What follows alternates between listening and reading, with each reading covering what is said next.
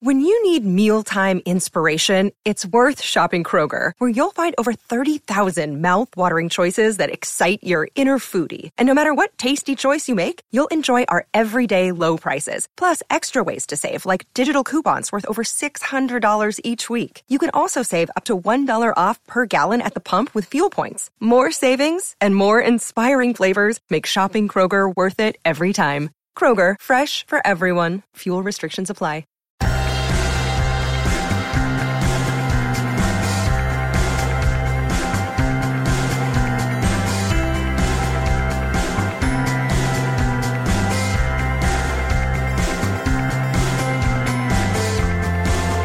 Hello and welcome back to another episode of Beyond the To-Do List. I'm your host, Eric Fisher, and this is the show where I talk to the people behind the productivity. This week I'm excited to share with you a conversation I had with Lizzie Penny and Alex Hirst. They're the authors of the book Work Style, a revolution for well-being, productivity, and society. You may have heard the term work style at some point in the past. I thought I was familiar with it too, but come to find out they coined it a while ago, in fact, but it's not as permeated into our productivity language as I thought. But that ends now. Work style is now going to be a word that we use much more because of this book, I am sure. Because in this book, they're describing how work style is different from flexible or hybrid or remote working and why there is a difference and why that matters.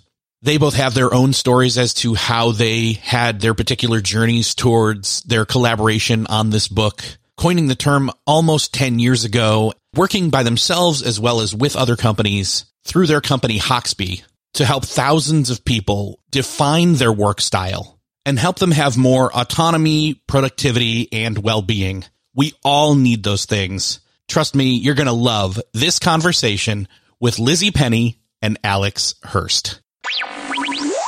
Well, this week it is my privilege to welcome to the show Lizzie Penny and Alex Hirst. Lizzie, Alex, welcome to Beyond the To-Do List. Thank you for having us. It's a pleasure to be here. So I am really excited. I received a copy of your book, Work Style, a revolution for well-being, productivity, and society. And I thought work style, that's a great word. I felt like I'd heard it before, maybe even used it before without thinking of it. You know, it hit me and I'm like, wait a second. I'm not sure if I know what I mean or what they mean by this word. And come to find out, you coined this term. One, when did that happen and why did that happen? Yes, we did. Like all good ideas, the UK, it's a word that we came up with in the pub uh, one night. Actually, it was the back end of 2014, around December. It was a cold winter's night. We were sharing two for one dark and stormy cocktails and really just talking about frustrations with work and really that we wanted work to fit around life rather than like having to fit around work. And the term work style was obviously derived from the word lifestyle. So we were talking about how we are free to make choices that shape our lifestyle, but we don't have that same freedom of choice when it comes to work. Our lifestyle is expected to fit around the basic construct of nine to five, Monday to Friday, office based working. And what is actually we could be free to choose when and where we work, our own work style so that we could sit work around life. Wouldn't that be revolutionary? And that was really the starting point for what followed for the eight years since. So I know that you're in the pub. Something catalyzed this thought of what if, why can't we? Can you explain a little bit or, or, share your story, I guess, your backstory in terms of what led you to that discussion of coining that term? What were your experiences up until that point? I'll go first. Okay. Just because I was kind of, I guess, kind of come on for this, but I wasn't sure if this is the kind of level of detail that your listeners would want to hear about. But for me, our frustrations were, were very different, but for me, it was burnout. So prior to that point, I'd already realized that I needed to make some pretty major changes to my life. I was working 16 hour days, including commuting time, and I was doing it every day for, and I kept it for years. And the reason I was doing that was because I felt like if I was giving all I could physically in terms of the amount of time that I spent working, then nobody could ask any more of me than that not even myself. It was as much as I could give, but it took my wife, Sarah, telling me that I'd become a shadow of myself to realize that something needed to change. This wasn't working for me. I'd become detached from work emotionally and I didn't really, I didn't really have any feeling for our successes or for when things didn't go well. I was numb really to, to what I was doing. So we took a week away on holiday, as I think most people probably would in that situation, but it didn't work. When we got back, I realized that nothing had actually changed for me. Uh, my feeling about work was still the same. My relationship with it was, was the same. And it was only when I realized that time away wasn't going to fix this problem that it became clear it was a mental challenge that would need me to think about a solution or derive a new way of thinking about work and my relationship with it. And so from that point on, I decided to stop validating my contribution at work and my value in terms of how many hours I spent working and start validating my contribution in terms of what I was outputting and the outcome of that work and try and attribute my value to those things such that when and where, like how much work I did, where I did it didn't matter. And really that was the, the change in thinking that I wanted to share with Lizzie that night, but her story is different. I'll be quiet now and let her take over. Equally as important and just very different. For me, it was about having my first child. So it was when I had my son, Finn, that I would say my eyes were really opened to the enduring inequalities at work. And I'm kind of embarrassed to say that until then I was relatively ignorant of those inequalities, but suddenly my eyes were open to them and I didn't want to be at work during his every waking hour. I wanted to work during nap times or in the evenings. And like Alex, I wanted to be judged on my output rather than being at a desk at a time that traditional work told me that I should be. And so that was the thing that led me to the conversation in the pub with Alex. But it's actually since we came up with the word work style that I've really understood the profound significance of it. So two years after that conversation in the pub with Alex, I had some serious complications in my second pregnancy with my twin daughters, Zoe and Megan.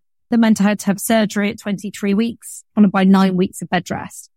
And being able to work during those nine weeks and being able to escape into my digital working world was just transformative for me. And it just helped to pass those really long anxiety ridden days at home on my own. And against the odds, both our daughters survived.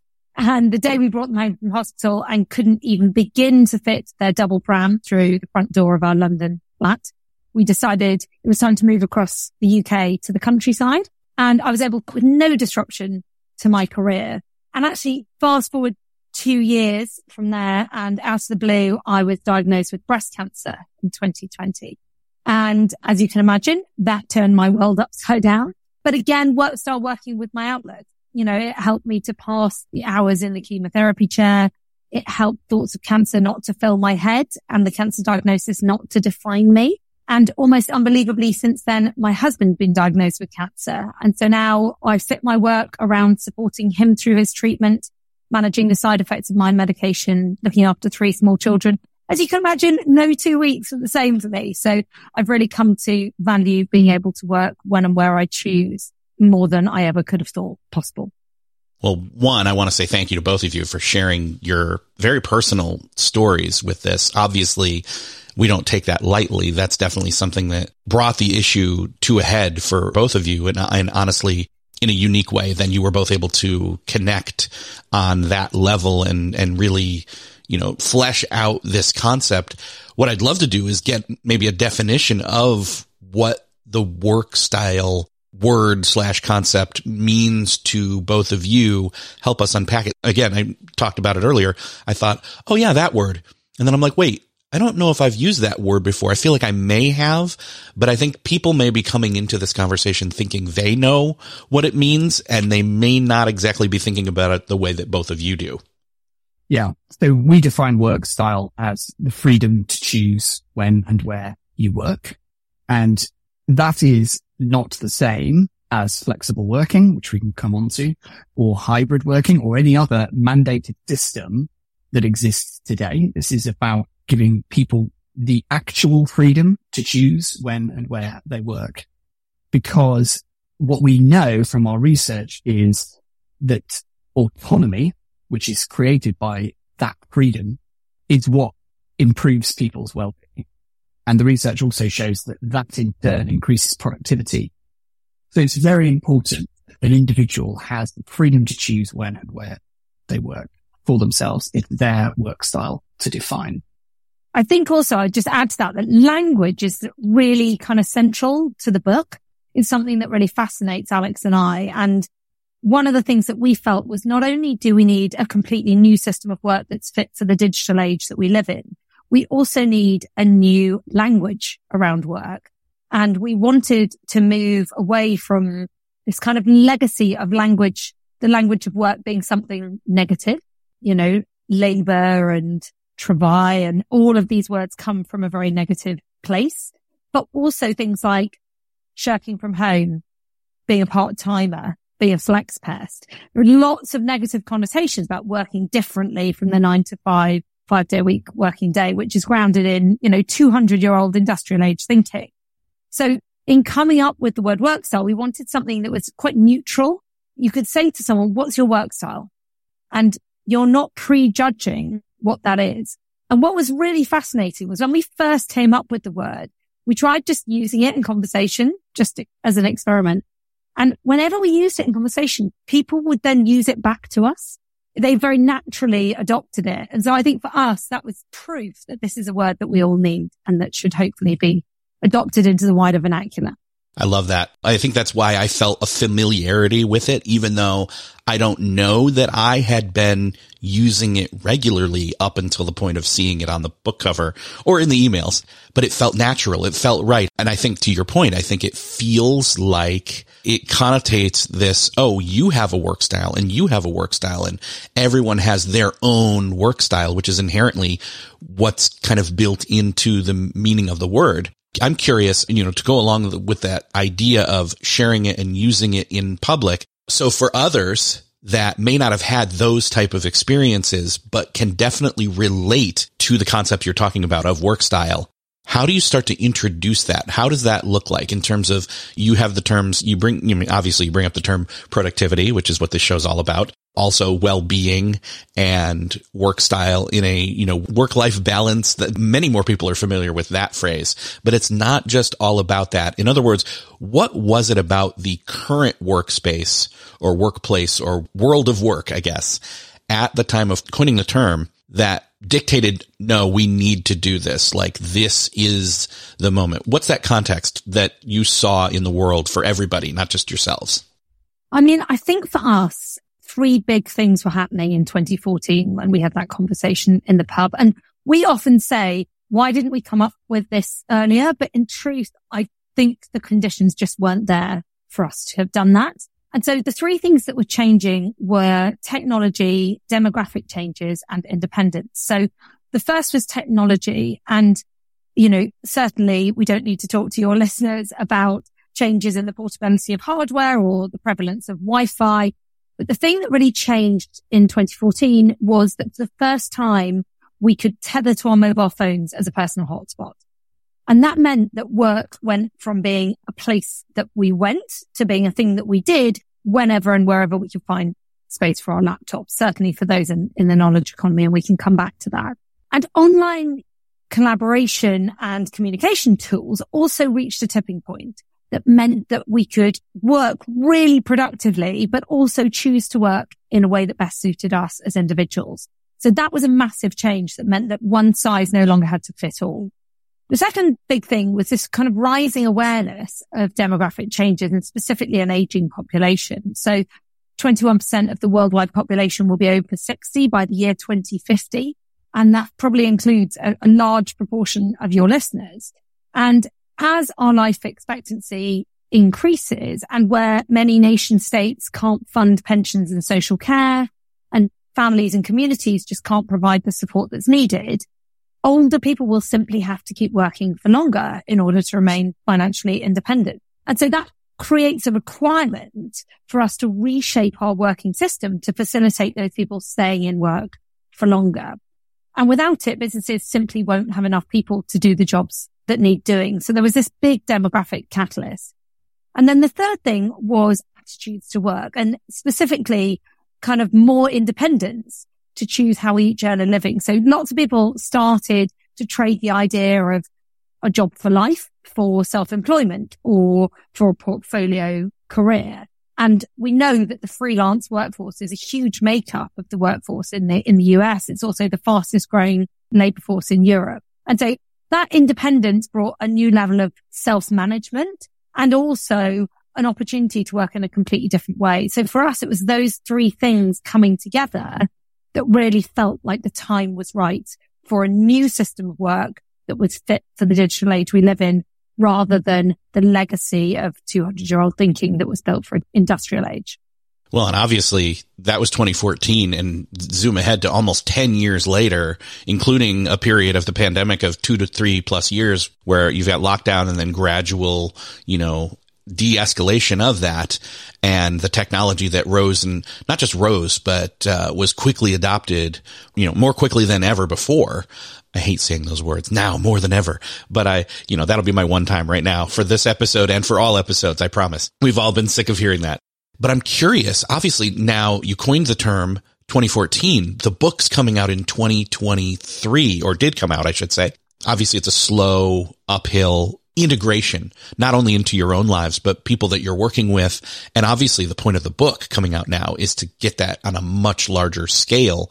What have been some of the experiences in terms of integrating work style, finding your own, helping others find their own, and now to this next step of the book? The big question. I'm going to start with some of the experiences, I think. So we started a company. When we came up with the idea of work style in the pub that night, we thought this is great as a concept. It must work but we need to prove that it could work. We need to understand how this is going to work in real life. So we started a company called Hoxby in 2015 as the prototype, I suppose, the experimental playground for us to see whether work style works. And since then, uh, we've delivered lots of projects through Hoxby. It is a community operating model of around 500 freelancers globally who we bring together into diverse teams to deliver creative communications and transformation projects for clients like Unilever, AIA, Merck, B-Lab.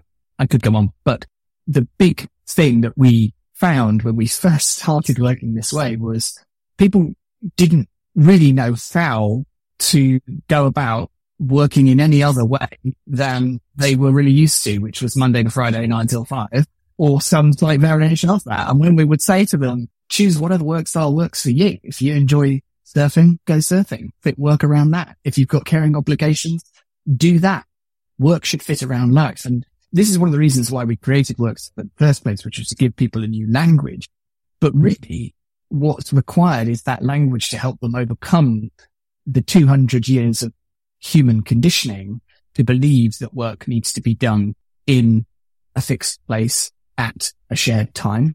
So the first experience was helping people to do that. So we developed a methodology to help people set, project and respect their work styles. And so we've developed a lot of that thinking, uh, which we can come on to later in the conversation, perhaps. But really what, where we're at now is we've been testing it for eight years and we've learned loads of stuff from having made an extraordinary number of mistakes, as you might imagine, testing something like this for the first time. But we did arrive at three core principles, but I'll, I'll let Lizzie talk those through. Yeah, I think that um, for us, this was always a big experiment, which is good and bad. You know, um, it can be a rollercoaster, but I think we knew we were doing something that would be better for people's well-being, for productivity, and for society, so it felt worth it. And I think we've, you know, we continue to learn loads of lessons. We continue to make mistakes, and I think that it has changed since the pandemic. We spent five years of people thinking we we're a bit weird for working this way. Then the pandemic came along and everyone wanted to know, wait, how do you do this? And hence that turned into a book when we tried to kind of open source everything we were doing. We thought we're the limiting factor here. Let's put it in a book, which obviously went on to be the number one Sunday Times bestseller that it is. But I would say that very early on, we learned three really important lessons about working this way in practice. So the first one was be digital first, not physical first. And I think for those of us, and I include myself and Alex in this group, who have worked in traditional businesses in the past, it can be a total mindset shift to be digital first. But we don't have an office at Hoxby. Slack is our office and Google Meet is our meeting room and our water cooler is a digital channel in Slack. And yes, it's full of pictures of cats and dogs and babies and gifts and silliness, but it's a digital channel that people can dip into when it suits them, which leads on to our second lesson we learned quickly, which was about working asynchronously. And that means, though I'm sure many of your listeners know this already, but that means basically working at a time when it suits us as individuals rather than working synchronously at the same time as each other. As you can imagine, that is a hugely inclusive way to work. You know, if I'm having chemo in the day, but I want to work in the evening, then suddenly I can when we work asynchronously as an organization. But it's also more productive because it means that you can tailor your working to the time at which you know you are more productive. And it can be really fun and highly collaborative if people set the right parameters, have the right combination of technology and establish really clear ways of working from the start. And then the third thing that we learned quickly was about investing in a trust-based culture. I mean, work style only works if it's underpinned by trust. And, you know, Alex and I are trying to lead by example with that. You know, we're as dedicated to our work as anyone is. We don't want to be judged when we're work, whether we're working from bed or working from the hairdresser or wherever we're working from. And I think we feel that trust is something that needs to be invested in. It needs to be role modeled by leaders. It needs to be recognized and it needs to be rewarded. It doesn't just come by itself. So those are the three things that we quickly learned and that we find ourselves continuing to say to people today, be digital first, work asynchronously and invest in a trust based culture. I think those principles would have served a lot of companies well during the pandemic and during the big experiment because what we found and what we heard from lots of companies we were talking to was they were still doing meetings. They were just doing them on Zoom, for example. So they were still working synchronously. They were struggling to understand what one another was doing because they were still thinking in terms of presence rather than trust, but they were learning about digital first technologies just weren't familiar with how to use them, how to adopt them into the culture and into the ways of working.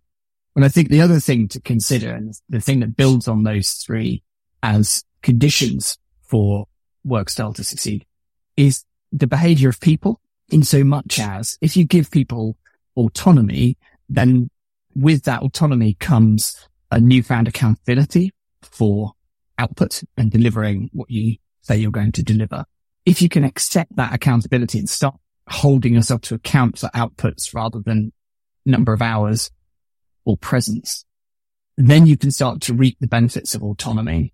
There's lots of existing research out there that proves that autonomy improves work-life balance, job satisfaction, engagement and productivity, and also that it reduces stress, staff turnover and exhaustion. And so autonomy is really what we should all be aspiring to and, and work style makes it possible. I think I said earlier in the conversation that we conducted some research into this, exploring the relationship between autonomy, well-being and productivity over a four year longitudinal study and found that the reason that autonomy increases productivity or one of the main reasons why autonomy increases productivity is through an increased state of well-being. So this is why we're so passionate about this, why we believe autonomy is what the modern workforce, the digital age workforce need in order to thrive when perhaps the industrial age workforce thrive on shared place and shared time of work because that was the best way to produce things then. And we believe that autonomy and work style and the principle that are the best way to get work done now in the digital age.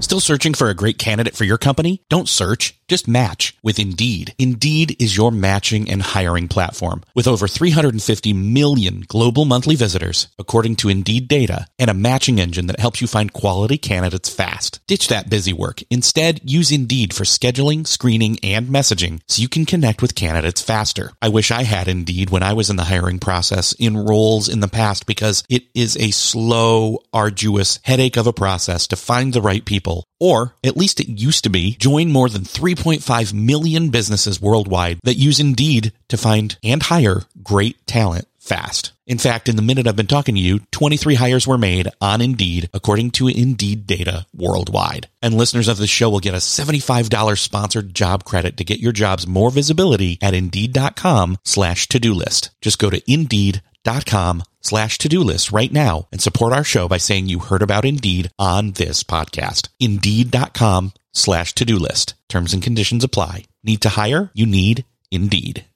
What's something that works so well, it basically feels like magic? For me, I'm thinking air conditioning, noise canceling headphones, definitely. Meeting free Fridays?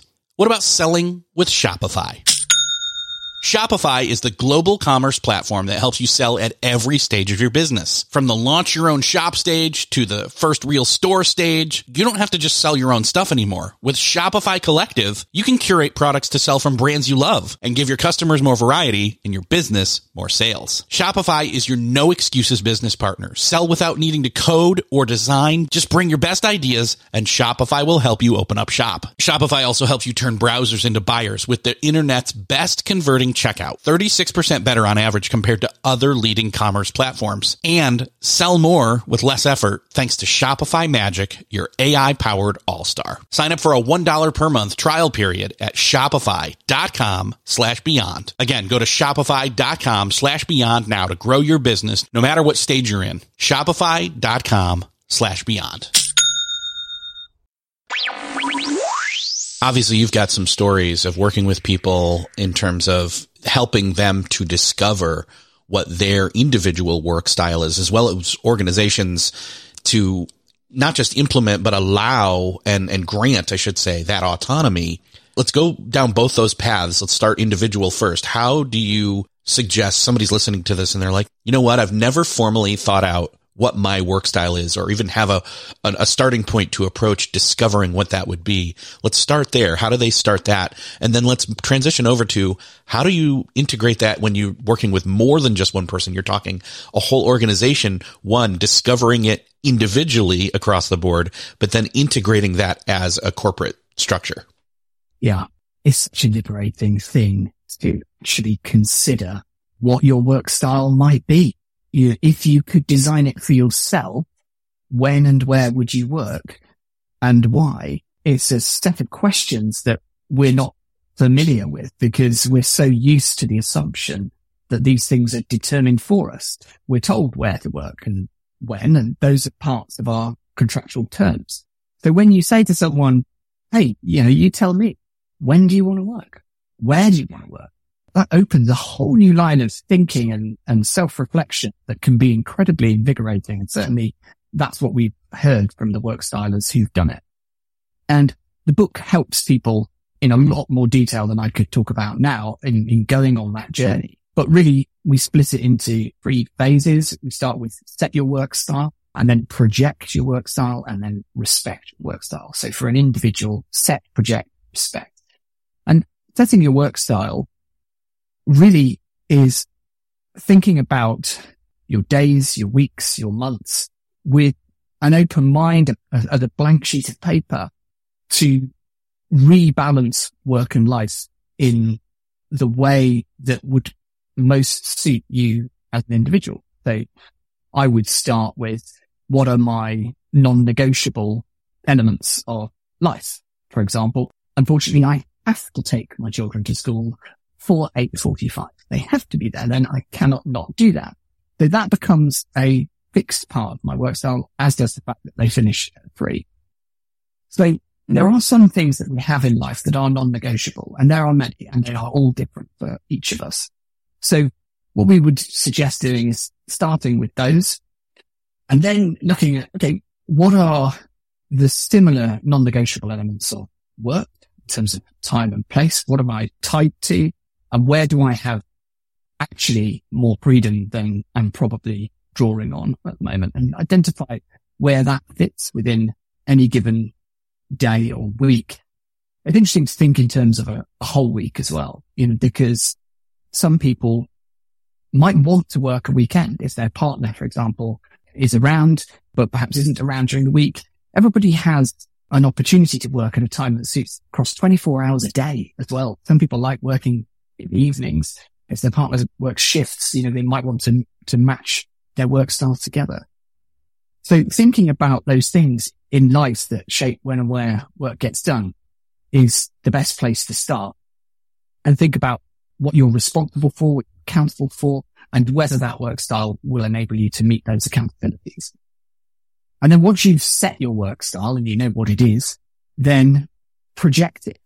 And a big part of this is speaking it into existence, just telling people and feeling okay to say that.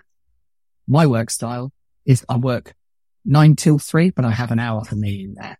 And that's so that I'm around when my kids are at home. They don't even know I work. They think I'm some sort of DIY guy. Most of the time when they see me, I'm fixing shelves or doing something around the house, which is great. But the point is talk to people about your work style. Tell people what it is. Put it in your status or put it in your email signature, whatever means of communication you're using. Communicate it. Speak it into existence and that will help you with the final pillar, which is to respect it. Respecting your work style can be one of the hardest as- aspects of this because it's about embedding routine, so having boundaries, understanding, setting your own boundaries, knowing when to say no and really having clarity about what your work style is and why you do it and communicating that to people is a really great place start. And we often find that people are very good at respecting other people's work style as well with people pleasers by nature, but they're perhaps less good at respecting their own work style. And so we suggest putting things in place to help nudge those boundaries and nudge the behavior towards your work style. For example, you might want to schedule time to go to a class or at the gym or go to the supermarket. And those times might be an unusual time to force you into new thinking and into new behaviors. And those, those things can help you to reimagine how you live and how you work and start to individualize work, which I think we've kind of touched on so far in the conversation, but perhaps haven't nailed specifically down so far, which is that this is about individualizing work. So it's mm. about removing assumptions around when and where work gets done and removing the stereotypes of how everybody should be working and that we should all be doing something the same. No, we should all be doing Perkins right for us. And so individualizing work is really part of all of this. And when we talk about set, project and your work style, that's what we're talking about, individualizing work. And with everybody understanding that that's what we're doing, we create new conditions for collaboration, which is when we could get into the conversation around teams and how it works within organizations. Well, and one thing I want to call out, and, and, we've addressed on this show in the past, and may be helpful here to bring up, there are other factors beyond external where you have obligations to kids or caregiving or illness or physical qualities, etc and it comes down to oh i am an early riser or i am a i am better suited to do tasks in the evening or certain tasks at certain times of the day that are just more appropriate for myself. And in fact right now we're having this conversation. I'm recording super early in the morning and for you it's in the early afternoon. There's time zone. So autonomy slash i'm trying to think of what the right word but just spread outness of organizations also factors in. Global working. Anyway people should kind of accommodating these factors. I think that's very true. I, I was going to add to what Alex said that we also have tools to help people and worksheets to help people set, project and respect their work styles. Workstylerevolution.com forward slash join. You can join our Slack community for people who want to understand more about work style or be part of the community. Then in that community, we have tools to help people to set, project and respect their work style.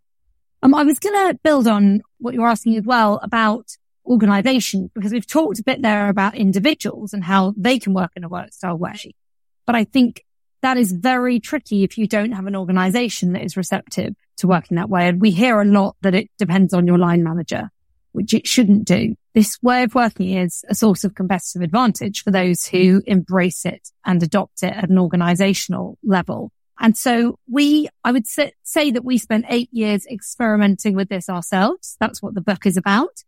But our next book, which we have not started to write yet, will be about taking this to other organizations and learning how work style can be applied within the constraints and with the idiosyncrasies of specific organizations.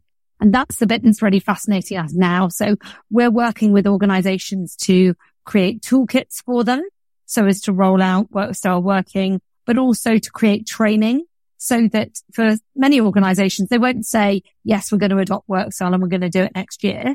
they'll recognize that actually autonomous working is the future and they need to move there within the next five or 10 years if they're not to struggle as an organization. Because this will ultimately be the key to attracting and retaining talent as well as making the most productive use of your workforce.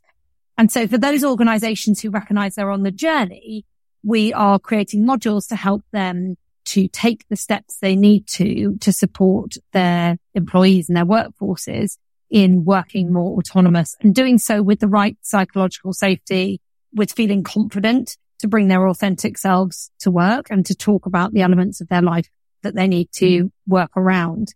And then we're also looking for 10 work style pioneers. So 10 organizations and this, our hope is to then feature them in the book.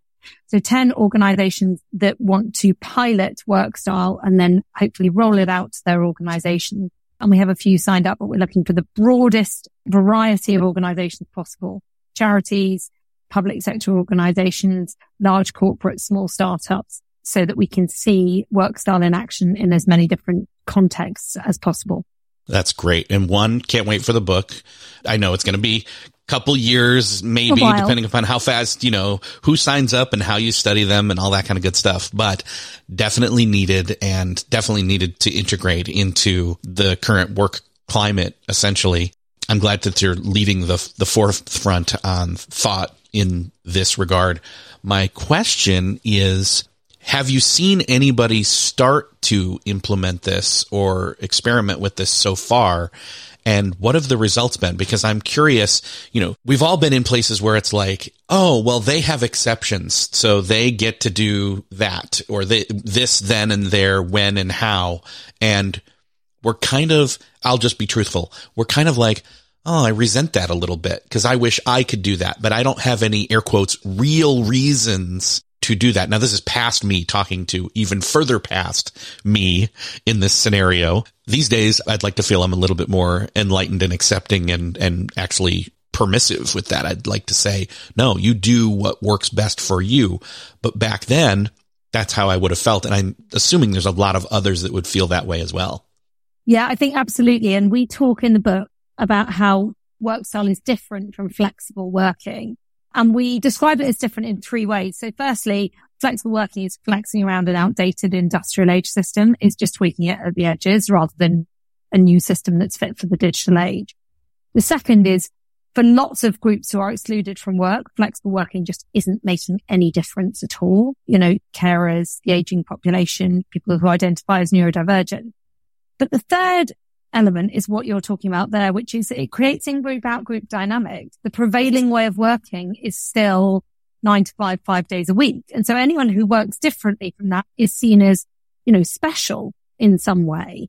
And the reason is because people have to have a reason to ask for it. And they kind of feel like, well, basically it's kids. If I don't have kids, I can't ask to work differently. And we don't think that's the way it should be because forget all of your circumstances. Yes, those might make you straight excluded from work. And it's really important to include those people just at a productivity level. As you said, everyone has a different circadian rhythm. Everyone does deep and shallow work in different locations at different times of the day. I do some of my best thinking when I'm hanging out the laundry mid morning or when I'm going for a, for a swim after I drop the kids at school or when I'm, you know, waiting for my husband in the hospital it doesn't mean that I'm not working. It means that I'm resting my neural pathways to make new connections and I'm doing creative thinking. And so I think, as Alex says, this is about individuality. This is about recognizing that we each work in our own way and work most productively in our own way and empowering us to each look after our own well-being in doing so. So for us, I think it's the combination of those things, but it's therefore, it therefore needs to be a system that is universally applied rather than it being something where someone says, Oh, can I work in a work style way? For us, this isn't about the single person. And the organizations where we've seen it work really well are where there's a clear champion of work style working, particularly at the senior level. And they then make it something that's available for everyone. And where work style documents are public on a shared intranet or something that's visible for everyone and where they use the right language and have the right culture to underpin it. So yes, we have seen that in organizations and it's transformative in terms of both productivity, but also in terms of the human level that people get to know each other on. Because suddenly you know what's going on in someone's life where before you're expected to shut that off and, and keep that out of the work conversation.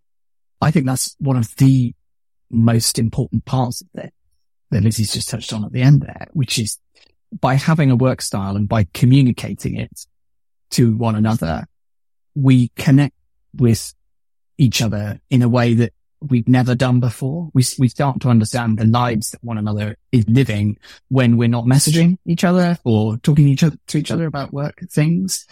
And that connectedness has been probably the thing that the more advanced organizations would say has been transformative. And by that, I mean organizations who are already working digital first, asynchronous, trust based, but looking for something more in terms of cultural gain.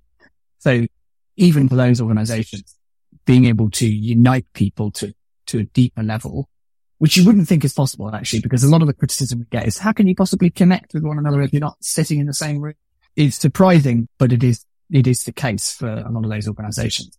For me, as a middle-aged white man who probably is the last candidate for civil working within a traditional organization, I have found that working to my own work style has been truly transformative for my mental health.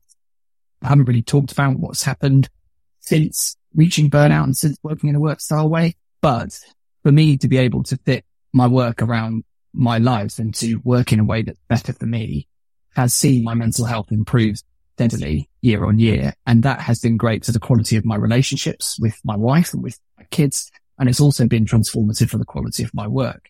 So even for people who think they don't really need to work in a different way, the reason for that is because they, they don't, they're not yet exposed to the benefit of it and haven't yet felt how good it can be.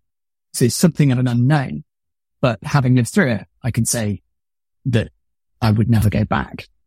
Yeah. And there's a lot of people probably that are in the same boat where they're starting to feel that uneasiness to varying degrees.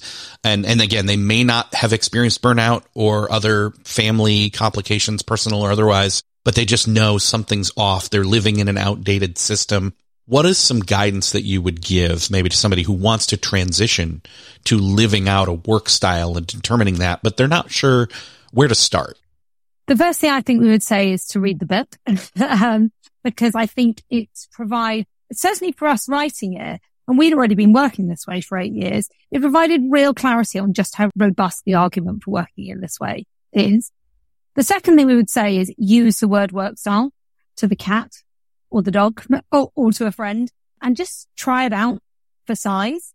And then the third thing would be speak to others in your organization about starting to work that way, whether you want to be part of a pilot or whether you can, you're in a leadership position and you can create the change yourself. Each of us as individuals can create that change by coming together. So for us, I think it's about just starting to use it and starting to be more open about what your work style is. Because also if you create your work style document, even if you don't share it with someone at work, you then do have a clear idea of what's in your mind of, of the way you would like to work. And then you can start to, I think, reframe your thinking about your own working practices. Yeah, even if you can discover your own personal work style, even if it's not something that others may be ready to fully accommodate, there are still ways for you to have agency in your own, using your own work style yeah. to oh, well, I can gain a half hour here or I can flex. And it's not just flexing, but I'm using simple yep, terms yep. here. You can flex this and it makes a huge impact and you didn't even consider it before, but now you are. And that's just one step. And then there's another.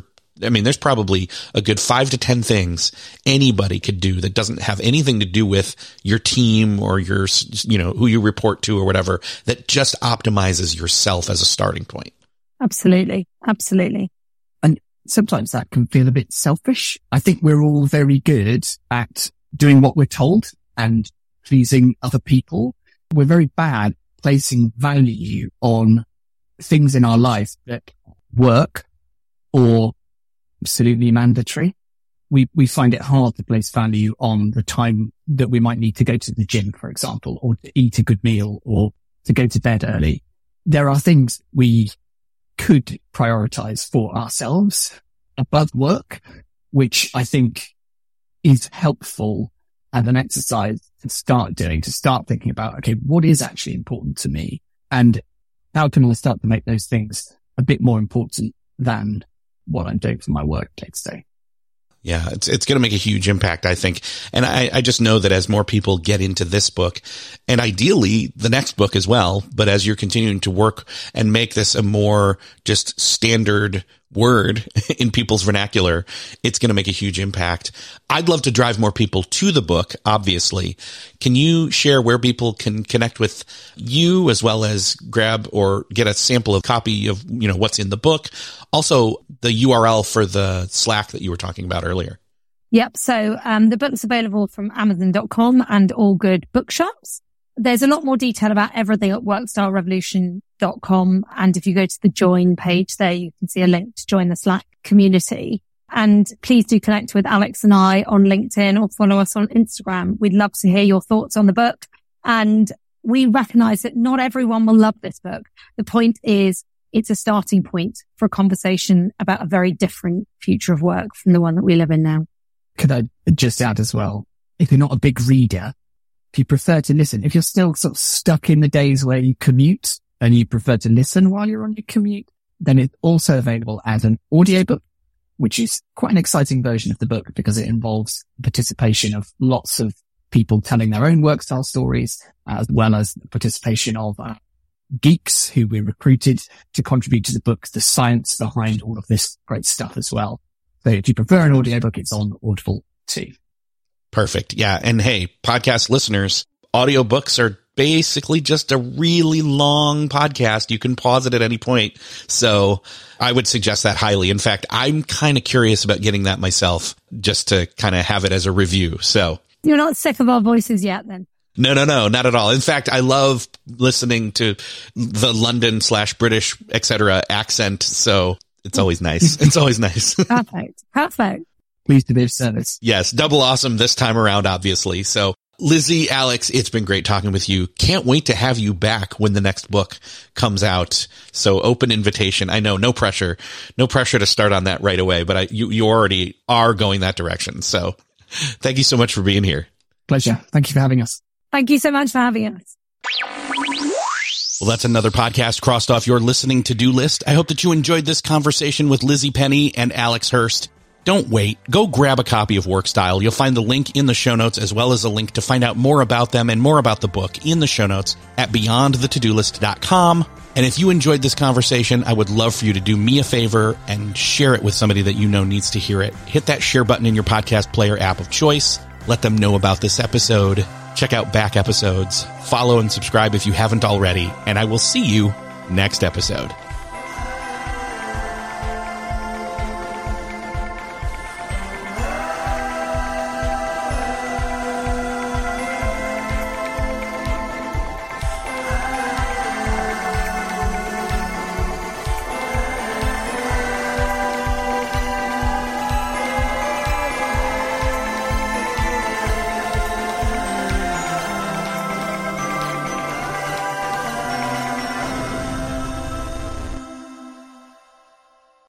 Thanks for listening to the end. If you're looking for a show to start helping you apply these productivity lessons on your business, check out Millionaire University. It's real lessons from real entrepreneurs teaching you what you need to know to improve your business or start one if you've been putting it off. It covers all aspects of business from starting marketing, growing, managing, and everything in between, wearing all the hats. And as an added bonus, I am conducting a number of those conversations, those interviews. So you'll fit right in. Again, that's Millionaire University. Just search for it in Apple Podcasts, Spotify, or wherever you're listening to this podcast.